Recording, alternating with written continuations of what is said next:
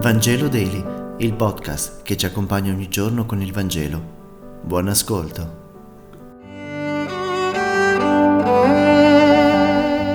Giovedì 9 giugno. Lettura del Vangelo secondo Matteo, capitolo 5, versetti 20-26. In quel tempo Gesù disse ai suoi discepoli, Io vi dico, se la vostra giustizia non supererà quella degli scribi e dei farisei, non entrerete nel regno dei cieli. Avete inteso che fu detto agli antichi non uccidere. Chi avrà ucciso sarà sottoposto a giudizio. Ma io vi dico, chiunque si adira col proprio fratello sarà sottoposto a giudizio. Chi poi dice al fratello stupido sarà sottoposto al sinedrio, e chi gli dice pazzo sarà sottoposto al fuoco della genna. Se dunque presenti la tua offerta sull'altare e lì ti ricordi che tuo fratello ha qualche cosa contro di te, lasciali il tuo dono davanti all'altare e va prima a riconciliarti col tuo fratello e poi torna ad offrire il tuo dono.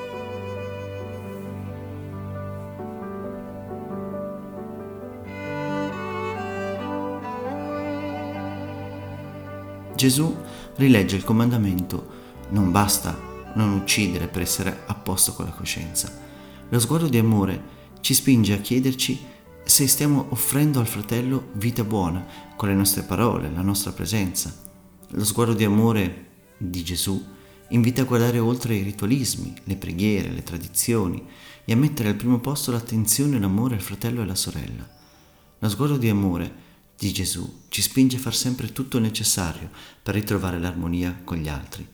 Siamo cristiani nel mondo, non portatori semplicemente di riti, tradizioni, ritualismi, ma portatori di un nuovo ritmo di amore, uno sguardo che va oltre, su tutto, capace di occuparsi degli altri e di cercare concordia quante volte ci siamo arrabbiati con qualcuno? Tante. E abbiamo fatto pace? Certe volte sì, certe volte no. In questo Vangelo Gesù ci insegna che prima di accostarci a Lui, prima di ricevere la sua pace, il suo corpo, il suo sangue, bisogna riconciliarsi con i malefatti. È difficile fare questo passo, ma è necessario per sentirsi liberi di credere e di amare Lui. È difficile riconciliarsi col presente, ma questo vale anche con il passato. Bisogna fare pace con coloro che hanno bisogno di, del nostro perdono, perché i primi a essere perdonati dai nostri peccati non sono gli altri, ma noi stessi. Molte delle nostre energie e molto del nostro tempo è speso tra la sponda della recriminazione e la sponda della rivalsa. In mezzo fiumi di parole, fiumi di vendette più o meno realizzate, fiumi di giustificazioni e autogiustificazioni che sono come le mosche, non mancano mai. Per entrare nel regno, dice il Vangelo, è necessaria una giustizia che eccede la regola, che non usa la legge per sentirsi a posto, che non si accontenta di insegnare le regole, che non passa la vita a puntare il dito sul prossimo. Dobbiamo essere i praticanti del perdono. Per questo non possiamo neppure passare la nostra vita a cercare di evitare gli scontri, le liti e gli alterchi.